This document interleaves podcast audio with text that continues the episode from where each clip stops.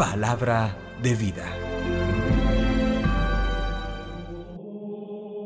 De la carta del apóstol San Pablo a los Efesios capítulo 1, versículos 3 al 6, 11 al 12. Bendito sea Dios, Padre de nuestro Señor Jesucristo, que nos ha bendecido en la persona de Cristo con toda clase de bienes espirituales y celestiales.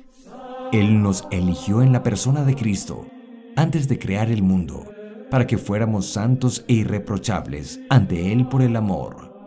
Él nos ha destinado en la persona de Cristo, por pura iniciativa suya, a ser sus hijos, para que la gloria de su gracia, que tan generosamente nos ha concedido en su querido Hijo, redunde en alabanza suya. Por su medio, hemos heredado también nosotros. A esto estábamos destinados por decisión del que hace todo según su voluntad. Y así, nosotros que ya esperábamos en Cristo, seremos alabanza de su gloria. Palabra de Dios, te alabamos Señor. Salmo 113 Bendito sea el nombre del Señor, ahora y por siempre. Alaben siervos del Señor, alaben el nombre del Señor. Bendito sea el nombre del Señor, ahora y por siempre. Bendito sea el nombre del Señor, ahora y por siempre. De la salida del sol hasta su ocaso, alabado sea el nombre del Señor. El Señor se eleva sobre todos los pueblos, su gloria sobre los cielos. Bendito sea el nombre del Señor, ahora y por siempre. ¿Quién como el Señor Dios nuestro, que se eleva en su trono y se abaja para mirar el cielo y la tierra? Bendito sea el nombre del Señor, ahora y por siempre. Levanta del polvo al desvalido, alza de la basura al pobre, para sentarlo con los príncipes, los príncipes de su pueblo. Bendito sea el nombre del Señor, ahora y por siempre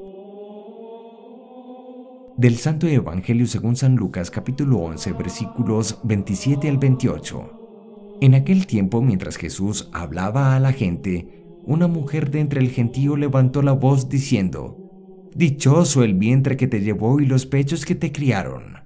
Pero él repuso, Mejor, dichosos los que escuchan la palabra de Dios y la cumplen. Palabra del Señor, gloria a ti Señor Jesús. A lo largo de los evangelios encontramos varios caminos de cielo o bienaventuranzas.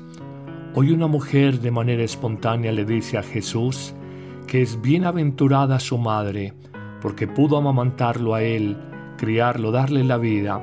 Pero él responde, son más bienaventurados aquellos que escuchan la palabra de Dios y la ponen en práctica.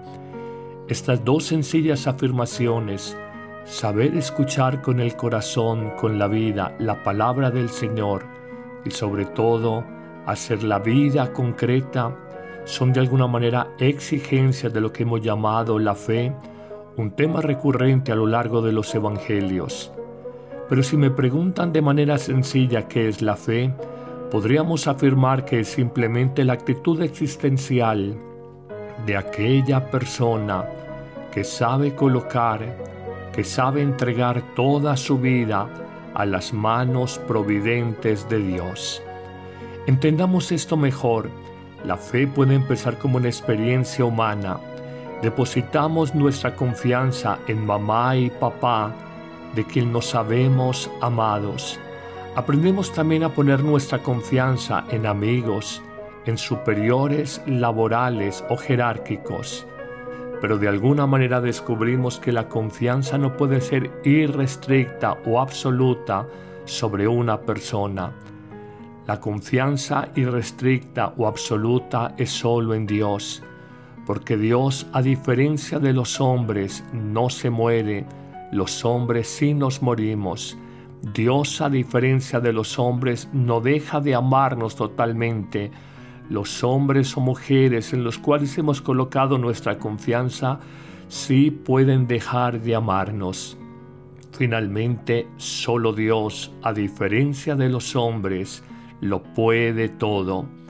El poder de los humanos es relativo, es discutible. Por eso pasamos de una fe humana, en un papá, en una mamá, en un jefe, en un superior jerárquico, en quien te presta un servicio, un abogado, un ingeniero, un médico, aún un sacerdote, y pasamos esa confianza irrestricta solo en Dios.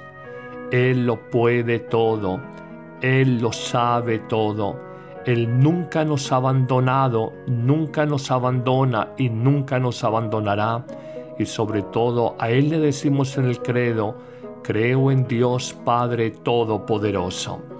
La fe es pues esa confianza existencial, colocando mi vida en manos de Dios, que me lleva a superar miedos, aprensiones, ansiedades, a mirar mi vida con más confianza porque descubro que no estoy solo en la existencia y que por el contrario, Dios como un papá amoroso, el mejor de los padres, me cuida y se preocupa por mí como nadie más lo hace.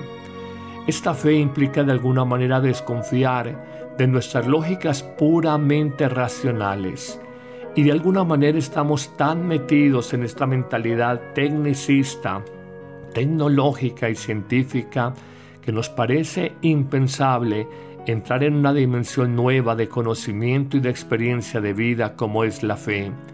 Los místicos, los santos, muchos hombres que han superado adversidades, lo han hecho solamente por la fuerza de la fe que lo lleva a mirar las dificultades más grandes de la vida como oportunidades. Señor, yo creo, aumenta mi fe.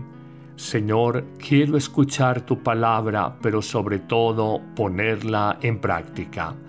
El Señor te bendiga en este día, en el nombre del Padre y del Hijo y del Espíritu Santo. Amén. 14 grandes promesas de Dios para tu vida. La Sagrada Escritura contiene cientos de promesas de Dios para tu vida. Estas promesas alimentan nuestra fe y fortalecen nuestra esperanza, sobre todo en tiempos de crisis. Cree y espera en las promesas del Señor que son verdaderas bendiciones para tu vida. En julio, todos los lunes, miércoles y viernes, acompáñanos en vivo a las 9 de la mañana en YouTube y Facebook con el Padre Carlos Yepes. Nunca te apartes de este libro de la ley. Más bien, medita en él de día y de noche, para que guardes y cumplas todo lo que está escrito en él. Así tendrás éxito y todos tus proyectos saldrán adelante. Josué capítulo 1 versículo 8